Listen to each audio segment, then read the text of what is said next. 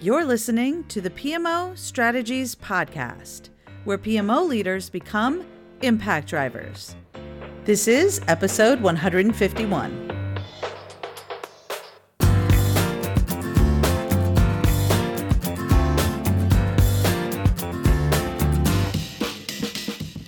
Hey there, Impact Driver. Welcome to the PMO Strategies Podcast. I am your host, Laura Barnard, and this week we are doing part two of the PMO Impact Summit live stream Q&A session that was held during our most recent PMO Impact Summit in May. So if you did not listen to episode 150, go back and listen to episode 150 first because I give a little background at the beginning that tells you about the speakers, topics that they covered during the PMO Impact Summit, and it's the first half of this live stream Q&A conversation that we had. Now, this week we're going to keep going into additional topics and additional questions that came up from the audience at our most recent PMO Impact Summit. So check that out now. And then next week we are going to cover a different live stream Q&A that we call Impact After Hours, where we get a little bit silly but we also cover some really important thought provoking ideas and insights that the top PMO leaders and the top thought leaders in this space are all understanding, knowing, and applying. So you definitely want to listen to those upcoming episodes as well. So I'll let you dive into the second half of our live stream Q&A from some of the speakers at this most recent May PMO Impact Summit. Enjoy. Curtis, you put in the chat that um, one of our students, Willetta Love, who I absolutely adore, one of our Impact Engine PMO students. We have several of them here. Shout out to all of you. I see you, Andrea, Carol, Corey, Gregor, uh, Janique, Joan, Willetta. I see you all here. Um, shout out to my Impact Engine PMO students. You rock. Uh, Willetta said she would love for Curtis to expand on his comment regarding different cultures drive different approaches. You put that in the chat in response to some of the yeah. discussion we've had here. Can so, we talk a little so, bit about all that? Absolutely. And this was when uh, we were talking about owning the business case, and John mentioned sort of a alternative uh, thought process to mm-hmm. us when we were talking about it. And what I meant by different cultures uh, drive different outcomes. I mean, I am in an entrepreneurial uh, culture versus a government culture. Mm-hmm. And so uh, I have a couple of mantras that I use. One is I don't manage projects, I manage stakeholders. And two, speed over methodology. With that being said, this type of culture, I really have to deliver fast and I have to find ways to communicate so that the leadership understands me, trusts me, allows me to do that. And so when we talked about my approach around the business case and the ownership, I was giving it based on my culture. And I believe John was talking about from a military perspective and government perspective, giving from his perspective. So you have to understand where you are, the environment that you're working in, and how you're going to manage through it. And I'll give one more example uh, resource management. I don't do that well because I was asked by my culture not to capture time. So I have to do that in a way that's less scientific and more from an art perspective because uh, I don't capture all the business's time because I've worked in organizations that do that and I can look at a tool and understand where I'm having capacity issues. But now I have to do it where I don't have that data that tells me. And so I have to go by gut, by what I hear from people. So I have to manage through the culture and it, I've been successful in doing it. So that's that's what I meant, and I hope I, I answered your question. Any other thoughts on that? I, I would definitely agree with Curtis that it's a it's a cultural thing. You know, what kind of company are you in? You know, in the government, you're in the public sector. There there is no CEO or boss really to a certain extent. There's always someone above you that can overrule something, and ultimately those people above you can get outvoted at least in the United States, can get outvoted, you know, by, by the public. So, so it's an ever dynamic changing thing. So what is that culture within a company or a business union, or whether your customer is actually in a different business, you're a consulting firm going into a customer and how you how you're advising them and doing things and where is that business case in that. So it very much needs to be thought through with the strategy what is the strategic path, that roadmap you're going to be successful to walk down? sometimes that takes, I mean, I'm in doing a consulting job now with a very large health organization. You know, we've sat back and said they've got to make some, or that structural thing, they've got to make some organizational changes first. We're doing some fine tuning changes that are that are kind of critical, but the big change to go to portfolios and those kind of things is literally going to take years because you are moving you're moving as a, as the book said you're moving everybody's cheese around right. you know mm. and you, you you move it too fast and and and the culture war is going to come out right you know so you gotta you gotta plan it out you gotta build that roadmap and how you're going to do things and so it's very much a part of the game Absolutely. the flip side of that has to be though that culture can't be untouchable and the right. military government you know things are going to move slowly and culture is a trailing indicator. You change your processes, you change your people, you change your operations, culture will follow. But you can't survive in organizations today simply by going, that's the way we do things here. That's how things are. We just have to adapt and work around it. There can't be any 500 pound gorillas that you're afraid to tackle. I disagree on the sequence of the culture stuff. And one of the things that I say to people is that, hands down, the fastest way of changing culture is to change what you reward and recognize. Mm. Mm-hmm. Sure, it's still changing behavior though, right? To drive that, you're changing the the, the yeah. way you work and the yeah. way people yeah, behave. You have to speak the language too, right? So where I felt like I was failing in the beginning, I wasn't speaking to the CFO and the CEO and the COO and the CEO because I was speaking in project management ease. I wasn't right. speaking in business ease. Right. And so when you talk about a culture and adapting, it is understanding the lay of the land to get people to actually see you as a leader and will follow you. And so, uh, you know, when I, mm-hmm. that's another area of culture is understanding who you're dealing with mm-hmm. so that you can lead them.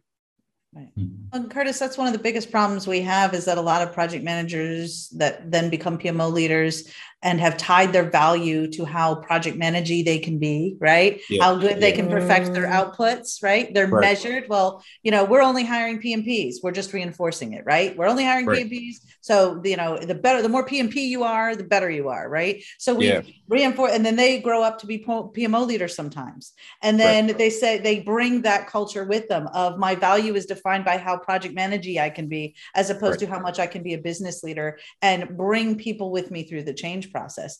I, every CEO I've ever met has been grateful that I'm a get shit done kind of girl, right? And the minute I stop talking project management them and start talking business speak, and all of you that are listening today, if you That's find right. yourself saying they don't get me, they don't get project management, good. They don't need to. That's your job. That's your right. job is to get them so that you can understand the business problems that they need solved and yeah. solve those problems, right? You got to bring them with you through the change process and stop trying to do change to people and do it with them. You don't hit change resistance if you do it right. You really don't oh. because when you are telling people when you when you go to them and you say I've got all the stuff you need, all the solutions you need, all the templates and tools and process, they're like, ah, I don't want any of that. But when you say, hey, you know how it's driving you crazy that projects are taking so long and costing so much?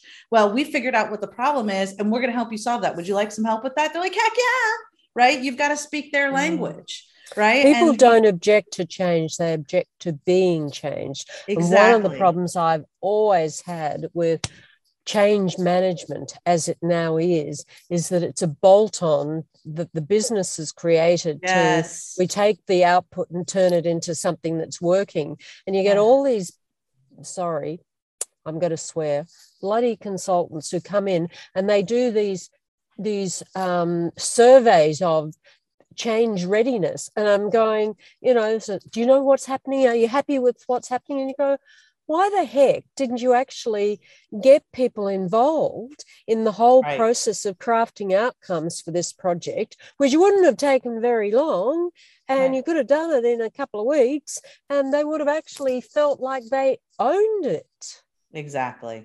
Amen. Sorry.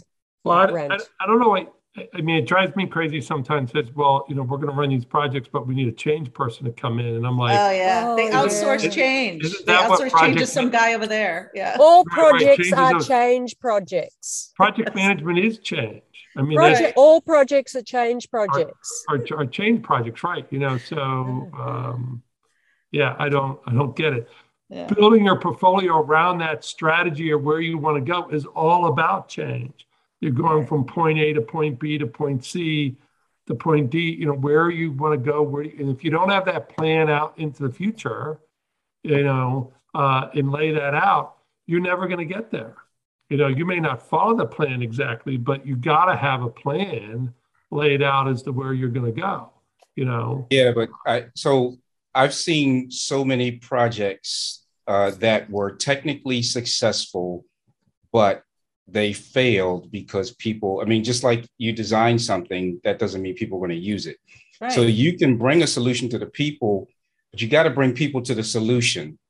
And like you guys are, I think, are alluding to that it should be normal part of a project management practice. But what I find, especially with technical projects, right, is that um, we take this uh, we take this technology, we we bolt it in, but we fail to you know inform the people about what the benefits are for them and then give them a process of coming to the new solution because people don't like change so I, no, I think it's no, no, no, no. I think I think people don't like change, and uh, it's difficult to. Granny's using iPhones. Yeah. What's that?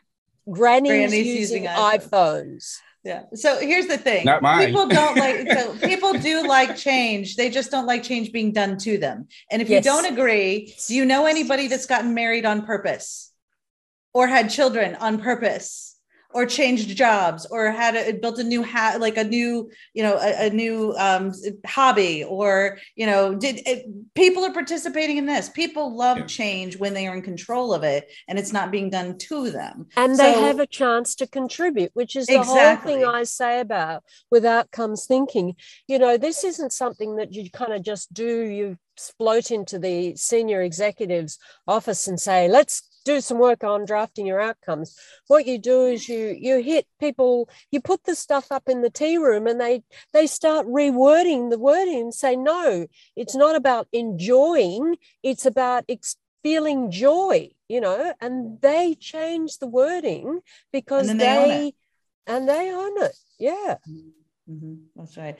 Yeah so, so i think so curtis the thing is is that depending on the perspective you're coming from it does feel very much like people don't like change. They just don't like mm. being changed. And so uh, uh, you're representing a lot of what people are experiencing in the world. Yeah, um, yeah. but if they own it and it's something they desire something they want sometimes they still can't work their way through it. Anyone join a gym and then not go right? Like so still even if they want it it's hard. And that's why why i believe it's so important for pmo leaders and project managers to be be the facilitators of the change process and stop outsourcing it to another group right? They need to be the ones that are helping to stand beside these people meeting them where they are and bringing them on that journey instead and, and i agree with you 100% 100% on that. In fact when we went to do a big workday implementation and the organization wanted to get an outside organization i walked into the corner office and said somewhere i must have failed to show you that we already implement uh, with a high degree of change management.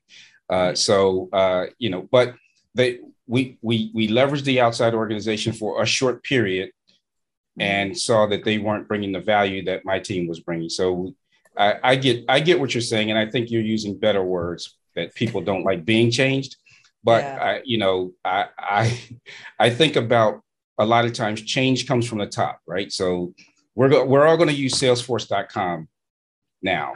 I want to drive everybody to salesforce.com. And the sales team was like, wow, I mean, we just had three other mantras last right. week, and now you're putting this on us. And so I've seen the resistance to change unless you have a process in which you bring these people to the solution and the why and why it's going to make their lives better versus right. an edict from the top. Uh, I just want to share this comment. Steve Fol- Steve Fulmer, who's been a regular contributor to the PMO Impact Summit, um, is one of my favorite change management experts. He says that change management has a place uh, in businesses oh, who repeatedly yeah. try to change and fail. The role of change management practitioners is uh, to help businesses understand how change can work for their people and culture. It is often necessary to get an external voice to create open minds, then the PMO has a better chance of working internally. And I think that's really on point very on point and i think it, very valid. Uh, my and, and and i do believe we need experts in helping to helping to teach all of us how to do change better. And there's great certifications out there um, about that and um, as, as, steve shirley knows. Um, but i think his point is well taken. Sometimes you need to bring in the experts to help you but you don't neglect your responsibility by having a change department or bringing in a change consultant. The business the pmo all still needs to own it right? But they can pull on these ex- on the expertise of folks like steve in particular and folks like that that can bring that expertise to the table to help teach them how to bring people through change. I think that's really that's a really important word. It's that thing about teaching because one of the things that i say about the, the outcomes thinking stuff that I do is that you could wheel me into a you know an organization. I could basically go work with everybody and they'd all end up with all these business cases full of lovely outcome statements and that would just be awesome. But that's not the way to do it. The way to do it is to teach people so that what they come up with is their work. It's not mine. Mm-hmm. and if you've got a change practitioner who's very much of the the the view that their role is to teach people the things that they may not think about then actually i think that's awesome mm-hmm. I'm going to switch gears a little bit, Ned. I wanted to start with you. This was one of the questions that came in. I when I when we started all this talking about how um, uh, the the in the PMO Health Assessment Workshop, I was talking about the strategy life cycle and where um, where PMOs tend to focus is in that strategy delivery stage, and where and I I personally don't believe that's where you get a lot of your value, right? Of course you do need to deliver on projects right? But when it comes to the improvements and the places where the pain is actually coming from a lot of it is upfront before the projects even start and when things you need to fix there. And then also and we we're kind of alluding to some of this with the outcomes thinking and business cases you've got to define all that up front but then you have to actually measure the results, measure the outcomes, measure the impact, the ROI at the end. So the question that uh, that um, John Pundico asked was, how much time should you spend in each of these areas? And I'm sure the answer is somewhere in the it depends. But can you maybe talk about some examples, Ed, of of you know maybe more specifically on things you can do in each stage of like the strategy life cycle to to provide real tangible business value yeah i think um, part of the value that we can bring in as people that have experience in PMO and doing more of the execution of the projects is have a lot more depth of knowledge about all of the complexities and the details that will go into the execution of the project. And sometimes in the early stages of these strategic discussions, it's very lofty goals. It's the you know vision statements, and, and this is what we want to do over the next five years, and not really thinking do we have the resources? Are we set up for success to you know execute on those projects? You know but initially um, there's not a, a lot of time that you get with the leaders to get into the details. So i think going back to the previous discussion is really understanding how to talk to ceos how to have very productive meetings when you only get a short amount of time to work with them. Um, yeah. you can't come in there with like I've got all these whiteboards and all these processes and forms that we're going to fill out and try to explain right. something like that. You've got to be able to get into and and and as you kind of go through those phases, your audience and your approach may change a little bit. But when you first start mm-hmm. those very high level discussions, you've got to speak to high level leaders and you, you've got to understand how to think about all those more tactical things that are in your mind as a good project manager or program manager would already be thinking about but you know be very concise and to the point and and and really have productive meetings with those leaders and get what you need from them which is really you know where do they want to go from a strategic direction at that higher level? And then when you move to the the next level you probably are spending a little bit more time because you're decomposing some of those high level strategic statements or, or, or direction and vision that you got for the higher level leaders. And so i think they're starting to break things down a little bit more. And in some cases you know, there could be some fallout, right? When we talk about putting together the strategy, putting together the business cases, if you're doing that the right way, not every one of those business cases is going to turn into an executable project. You're going to put together a business case, right. and then your leadership team is going to evaluate that business case against the strategy of the organization. And some things are going to fall out. Especially when we get into like what we've been talking about, um, you know, where we have constraints around priorities. We can't do everything, right? And so there's going to be business cases that once they go through some type of evaluation, they either say, okay, um, you know, in some cases we say we have limited funding. That's something that we want to go do, but let's put it on the back burner. And if funding becomes available, we'll pull it in, but we're not going to put it on a priority list to go execute today. So, you know, in, in my view, those those higher level discussions, there's a lot less time in, in, in really just trying to understand kind of the thought process and understand where the leaders want to go and keep that at a fairly high level. And as you get a little bit more into the later phases, that's where more details come in. And so, and then also because you follow kind of that, that sequence and that level of effort, um, the initial discussions, you're not putting a lot of time into things that may fall out. And so, you know, you don't want to go going to fly once you get into the business case analysis. So you want to sort of keep things at a high level until you're, you know, kind of quite sure that yes, that's the direction we want to go, and you're, you know, spending time working out the details and developing more of the business case and the actual roadmap and the plan as you're sort of going, going through some of those strategic discussions. Excellent. Thank you. Anyone else want to jump in on that one?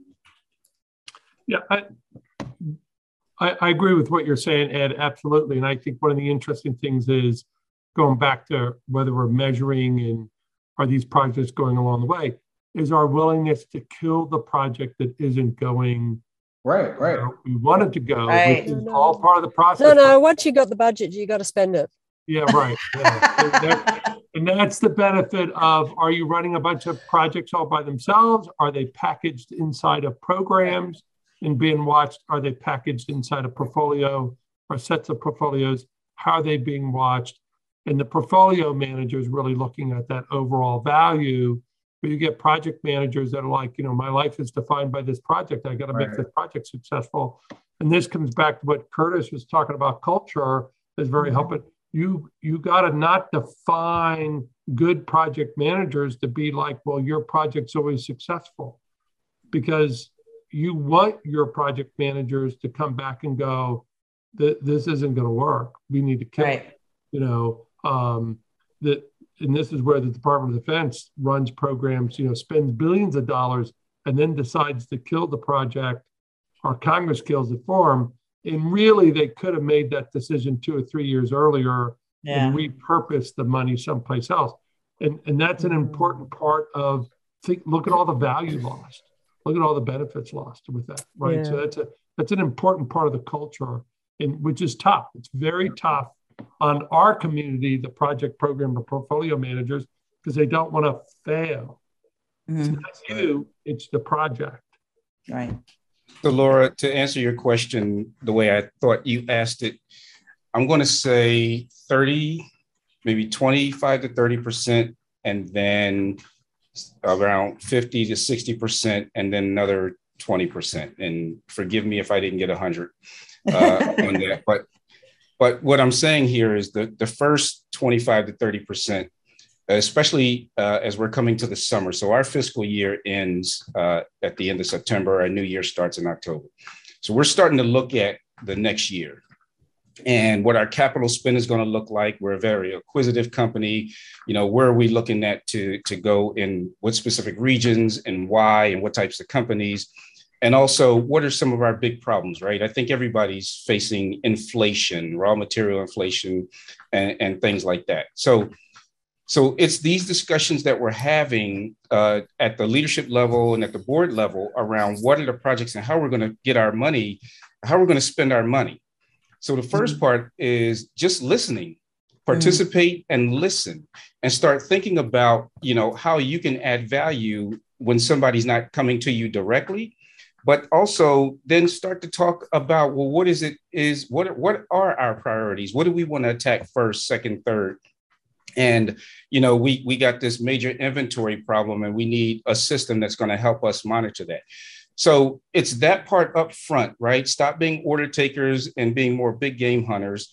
And mm-hmm. then you go into the, the new year. right? You understand what your OPEX budgets are going to be, you understand what your CAPEX budgets are going to be, and you understand everybody's accountability associated with that. And that's what I build governance and projects around, right? And it's not that we don't do other projects, but this is part of where the uh, defining the business cases, getting them through, prioritizing, and then executing. And that, so most of the year is then in execution. But then I like to reserve a small part of, uh, of a project audit. And I take a sampling of projects and I work with the audit team and my team to say, why don't you go back and look at some of these projects? Did they make the business case to give me more ammunition on making sure that the loudest voices aren't getting their projects in and showing them real data around the fact that they mm. are putting these numbers in business cases but they're not making them. And it's easier to do with m&a because you got a lot of people focused on what the synergies are right? That that is a financial deal. So it's much easier with those.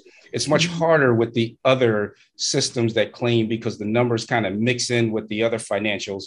So it's not a perfect science but to me, that's how I would break up, you know, how much time to spend up front, how much time executing, and then how much time measuring. And when we talk about vision to reality, uh, in the reality space, is two parts to it. It is the uh, accountability, and the second one is making sure that you're measuring the right things so that that those numbers tell you a story that you can right. behave off of. Right. Mm. Uh, so one of the things that so what I was teaching them is um, it's kind of an order of things, right? Um, so to the original question about specifically how that someone asked about specifically how much time and strategy definition versus strategy delivery versus measuring the impact of that strategy, you know, valid, yep. strategy realization. Um, I think it's an order thing versus a percentage of time thing, right? Like I teach our students in the Impact Engine PMO program to it's an it, it's continual value delivery, an iterative approach to building yes. a PMO, right? right? Yeah. So instead of trying to do the big bang of take a year, they gave you some budget and go hire some people and do build a bunch of stuff, bunch of outputs, right. right. Instead, yeah. focus on um, finding you know the most important pain point that they need addressed first. The reason they hired you right? Yep. Mm-hmm. And then get to the root cause because they're going to say, well, project management's broken. And you're going to have to figure out, well, it's not actually that. It's actually you guys not, you know, saying that every project is number one priority and then trying to shove 10 pounds of projects into a five pound bag. That's your problem, right? So figure mm-hmm. out what that is go mm. fix that first and then keep iterating right and it might mean the next time the problem actually is a fact that maybe you don't have any project managers maybe that's a thing you should fix right you um, are absolutely so, talking outcomes path dependency yeah. laura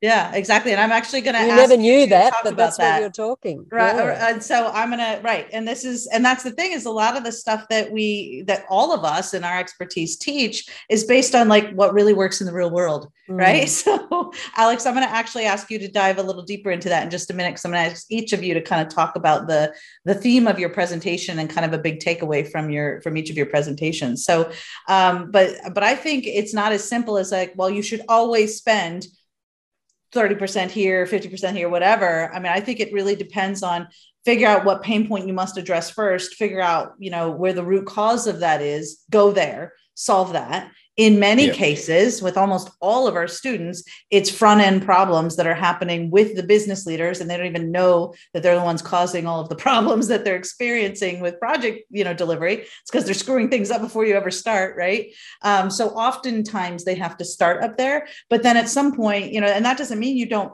deliver on projects but many of our pmo leaders are in a place where they have to build the plane while they're flying it right? So okay you've got a portfolio of projects that need to be managed now. Do what you can with what you've got to deliver on those projects. But in the meantime let's make it so all of the new projects that come in actually are properly resourced are prioritized effectively. We're not putting you know spreading our subject matter experts across 65 projects right? Like all of those front end things that will enable your existing smart people certified or not to do good work right because yeah. most people you know you before we had an official, you know, before the PMP, people still managed projects and did a pretty darn good job, right? And before we called it project management, it was just called good people doing work and getting things done, right? So I think that there's a lot to be said for good enough when it comes to your project delivery process.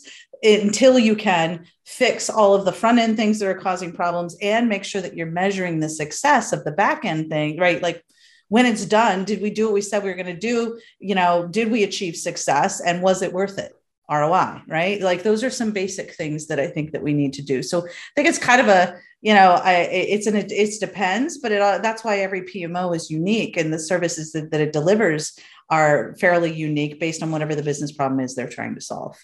Um, so I, I want to switch gears and just let all of you take a couple of minutes to just talk about uh, some of the main themes or points from your presentation. Some folks have seen them already. Some folks have not yet. So if you've not seen the um, presentations from all these brilliant thought leaders and the ones that were not able to join us today, please make sure you do. You have until Friday at 11:59 Greenwich Mean Time to watch those presentations. So uh, 7:59 my time and Eastern time, we're shutting everything off. So make sure you do watch those on-demand recordings in whatever time zone you're in over the next couple of days.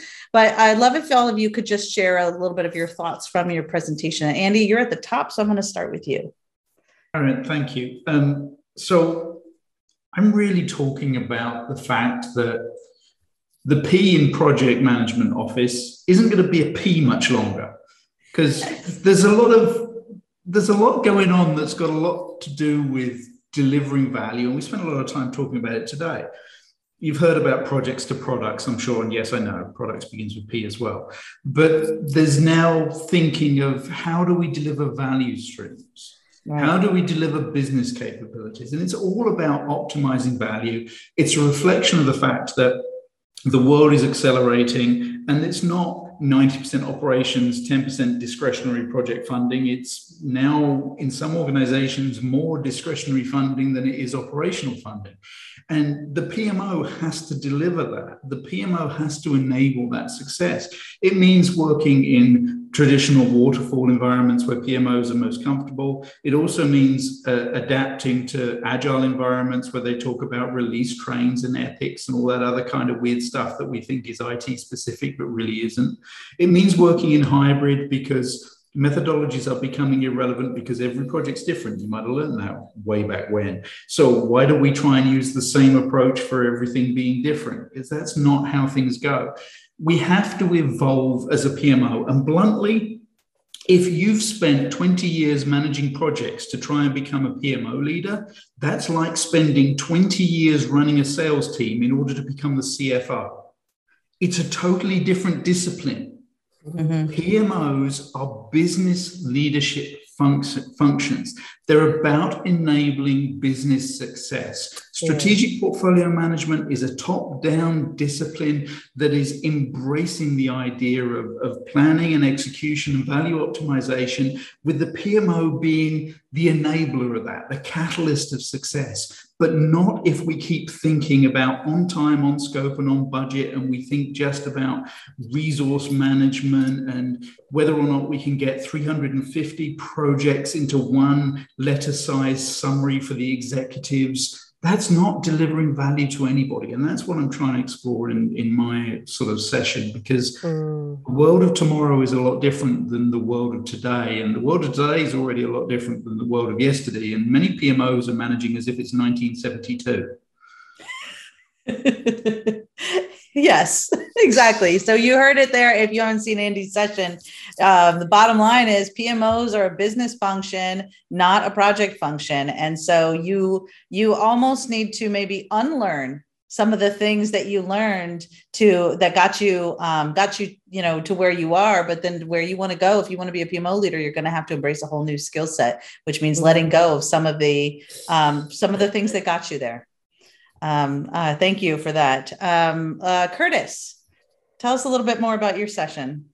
Sure. So when you talk about business being, uh, uh I'm sorry, a PMO being a business function, I mean, my book and my realization framework experience is talking about how project managers can help you run your companies, mm. whether it's a big company or a small company. So I came up with this visual uh, realization framework experience to help simplify it. And, and so it's five steps. First is about visualize, right? Visualize where you're trying to go, what your pain points are, visualize what does the outcomes look like at the end. Then start evaluate. Number two is evaluate. evaluate the people. Do you have the right people? Because you know, one of the things I like to say, you know, you are who you spend time with, right? Uh, mm-hmm. but do you have the right people in place that's going to help you achieve that vision? The third is calculate. And it, this is more about cash flow. Uh, and this is geared towards small businesses. 82% of small businesses fail because they fail to understand how to manage their cash. Right. And so, do you have the budget and also understanding of your financial metrics that also align to your vision? And if you have those those two things in place, then the fourth thing is clarify, clearing the fog, and that is putting together a good plan that now takes your vision and shows you the steps that you need to take to become real. And then five is realize, and this is to keep from backsliding, but to to make sure that you stay onto your vision and maybe even cycle onto a new one. And that is the measures you need to put in place to make sure that your plan is doing what you expect it to do. And then the fifth, and then the last part about that is accountability. I encourage many small business owners to have board of advisors, just like large businesses have board of directors. And so you have to have accountability so that you don't backslide, so that you stay true to what you're trying to do. And that's what my realization framework experience is all about. That's awesome. Thank you, Curtis. Thank you. Uh, so, project managers, I love that. Project managers can help you run your business. And so, I think it'd be really great for all of the PMO leaders and project managers participating to understand your realization framework so that they can think about how to bring those concepts to their business leaders and say, I am here to help, not with a bunch of templates, tools, and process, but helping you That's realize right. your business strategy. That's awesome. Uh, thank you. Um, John. Yeah, so we, I mean, we've talked a lot about it. Yeah. It's, you know, we're talking about portfolios, not just prioritizing and those kind of things. Looking at the strategy, let your portfolio structure be driven by that strategy, and then that concept I put out there about structure, conduct, performance. That, oh, by the way, most likely you weren't taught that in economics at, at, at college. That's, that comes out of a vein of economics called new institutional economics and what that's really about is, is how institutions are structured. So if you're interested in more on that, you can kind of Google that stuff and go down that line. Um, but it, it I'll, I'll, go back to something that a, a, variety of the folks on the on the uh, table have been talking about, and that is um, we do need to have flexibilities in the way we do these things. So, but I but I would warn people um, throwing the baby out with the bathwater.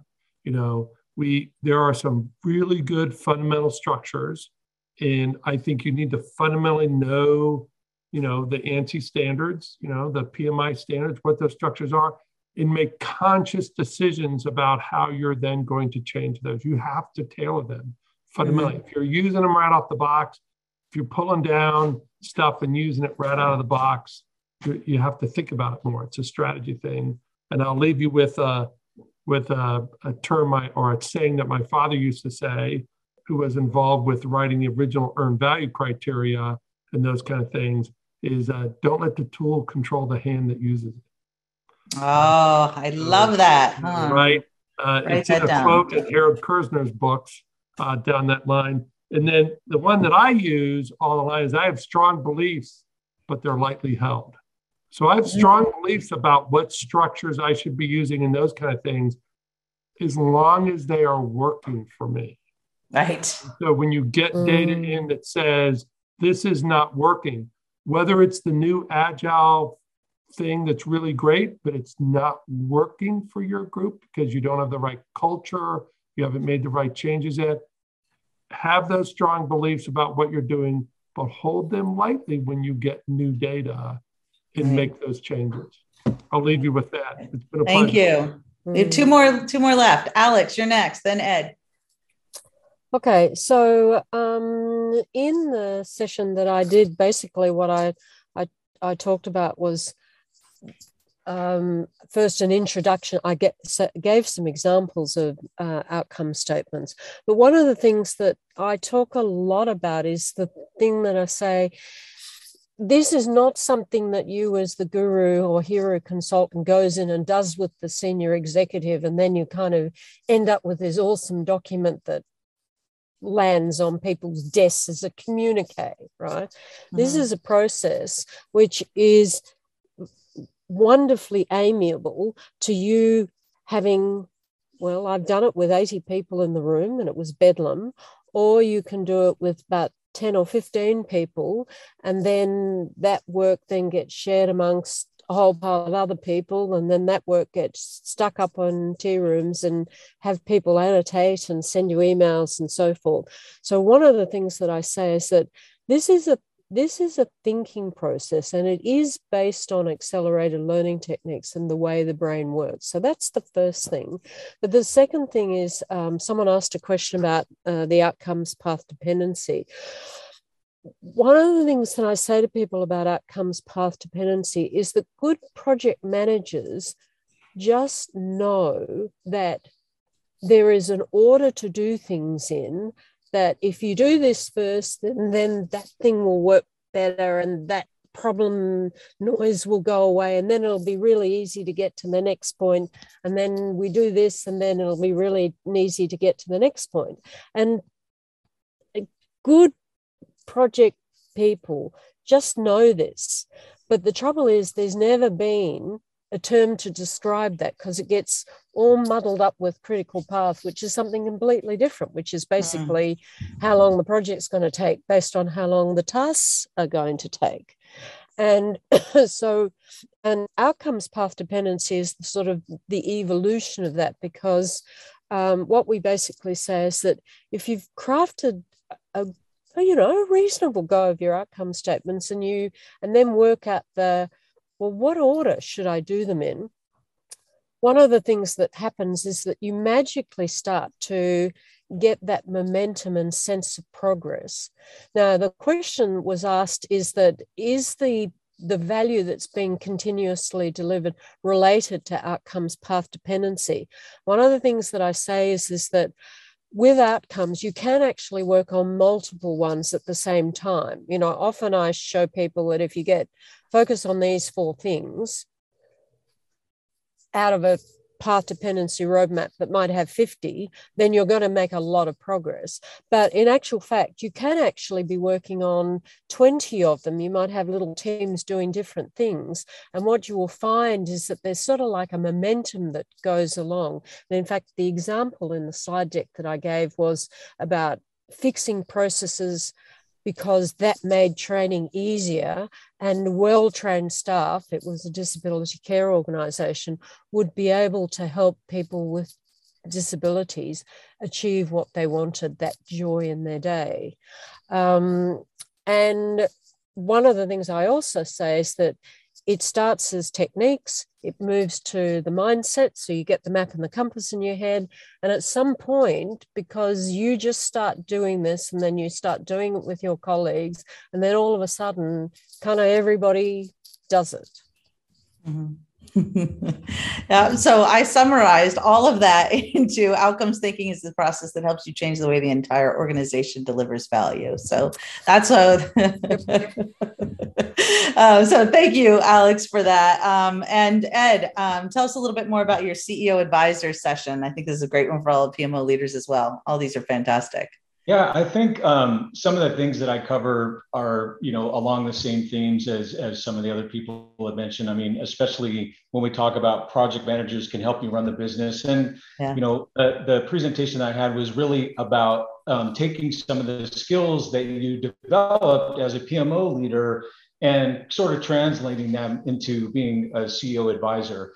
And so obviously, you know, thinking about traditional project management, and this isn't about memorizing the PMBOK, but when you're first starting out and you're learning some of those processes and procedures, you're developing some skills that now you can translate those skills into other areas. And the unique situation that managers and PMO leaders get into, especially in those um, higher level leadership discussions that I've been a part of, is that sometimes you have some financial leaders in there and you know they're very focused on the finances and they know the budgets inside and out but they don't really have any understanding of the technical aspects. And then you have technical leaders the same thing. They might know a lot about the technical aspects of these strategic discussions but they don't really understand the budget implications or the schedule implications. And it's not necessarily just the traditional triple constraint although that's a big part of it but some of the other i wouldn't say soft the other things that we learn as PMO leaders, you know, whether it's managing stakeholders or managing communication, or like we talked about change management or management, some of those things. Again, not really understanding that you've got this very broad range of skills. I don't want to say they're generalists, but they're not just specific in one area. And when you're having those strategic discussions and you become an advisor to the CEO, it really is about understanding all of these different complexities and how they all fit together as kind of gears for the overall machine and how one thing impacts another area and really understanding that big picture and, and trying to translate that. And then the other part of kind of the presentation and why I talk about it is that, you know, everyone, well, not everyone, but a lot of people, I mean, they want to continue to grow, you want to continue to mature. And, and a lot of people, especially when you get to be a PMO leader, you've got to be a PMO leader because you followed some career path and you just kept, right. you know, taking on more and more responsibility, bigger and bigger projects and programs until eventually, you know, you were leading, you know, some some project management office or or some team. And now what do you do from that point? How do you move up from there? Well, you know, getting to working directly with the leadership and directly with the CEO um, if you're working for a commercial organization as a CEO, you know, in government organizations at different level of leadership, but being able to sit down at the table, have that broad view and a big picture view of all the different things that are going on. And then, you know, like we talked about, there's a, a certain part of business acumen that takes some adjustment in, in, moving from a project manager to a PMO leader to being able to speak to a CEO. And it is, you know, learning that different language and that different way of communicating. Um, and so, I mean, that's that's part of what makes it exciting. You have the depth of the knowledge but just learning how to speak in a different way. And, and a lot of the same things that I'd echo with everyone else is talking about understand the purpose and understanding the why, and really being able to translate that to those CEOs that they don't want to hear that project management speak. They don't want to hear you quoting the PMBOK. They don't want to hear about we're going to have a process for this and the metric for that. They, and that's not what they're concerned about. But you can still have it in the back of your mind and still understand when you're talking about we're going to go into this specific area from a strategic perspective. How are we going to do performance management? We know what done looks like, but how are we going to have some measuring points along the way to make sure that we're on track? That's where that project management mindset and skill set can come in and really add a lot of value. Oh gosh, so good. Oh my gosh. Thank you all so very much for being here. I wish we could keep going, but we are out of time. Um, and I'm just so grateful for all of you taking the time to be here and be a part of um, the PMO Impact Summit and helping us accelerate the impact of all of these PMO leaders. Mm-hmm. So thank you so very much for being here. It's an honor to share the stage with all of you. Um, you're just you're just wonderful people, and I'm incredibly grateful, um, especially to Andy, since you're so afraid of me. You always say yes to everything I ask. so mm-hmm. that's what he says. you blame me?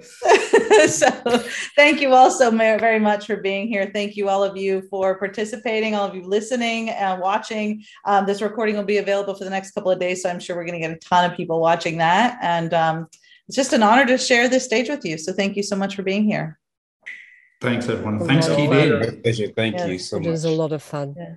Absolutely. And Andy, good point. Thank you to, uh, to our Keyed In folks. Another shout out for Keyed In. Keyed In partnered with us to bring this event to you free so we could continue to bring this, this event to all of you free. We do this um, well, this year we're doing it twice. Uh, so we did May and we're going to do it again in September, but with this similar format. We had to make sure it would work first. Mm-hmm. And keyed in, you know, Andy, you will appreciate this about keyed in. Whenever I start to say, hey, can we try out? They're like, yes, I'm in, let's do it. So they have a very similar, Andy's always the first one to say yes to my crazy ideas, which is why he's been, he's usually the first response I get. It's like, yeah. Because I'm scared to say no. so one day you're going to surprise me and say no and be like, what? I'll have to come hunt you down in Honduras. Um, so anyway, thank you to all of you for being part of this. Thank you to In for helping us make this event a reality. Um, In is actually giving us, I do want to mention this really quick, and then we will send this out in an email as well. In is uh, going to give a hundred dollar Amazon gift card to one of the people that and that um, completes the PMO survey. So on your um, event platform, click on PMO survey and take their quick, easy survey, um, and you will be entered into the raffle to win uh, Amazon gift card, which we will do. Uh, probably send it out on Monday. I'm trying not to work this weekend, and we're going to have this live through Friday. So I want or recordings through Friday. So I want to give everyone a chance to submit that survey. So um, one of you that submits the PMO survey will win an Amazon gift card courtesy of Keyed In. Um, and Key, and if you have not seen Keyed In's sessions, they were phenomenal yesterday and today definitely go watch them. They're very much in alignment with, oh, Alex, you're going to love it. Their third slide today from Tom Raper, who gave a presentation, I said he had me at slide three, which was moving away from outputs and focusing on outcomes. Um, yes, so and all you was, need is a definition, and I've got that. So anyway, I thought that was really cool. Um, so so thank you again to Keyed In. Thank you to all of our brilliant thought leaders, and um, especially those of you that was able to join us for this uh, long Q and A session today. Um, thank you very much. It's an honor. I will see you all very soon. Bye bye for now. Bye-bye. Thanks. Bye. Bye. Thank you so much, Laura. Okay, that's it for this episode. I hope you enjoyed both halves of the Q&A session with some of the speakers from the most recent May PMO Impact Summit. And don't forget, next week we are going to have a separate Q&A panel discussion with my silly and brilliant Impact After Hours casual fun Q&A style session with some of the greats in the PMO and project management community.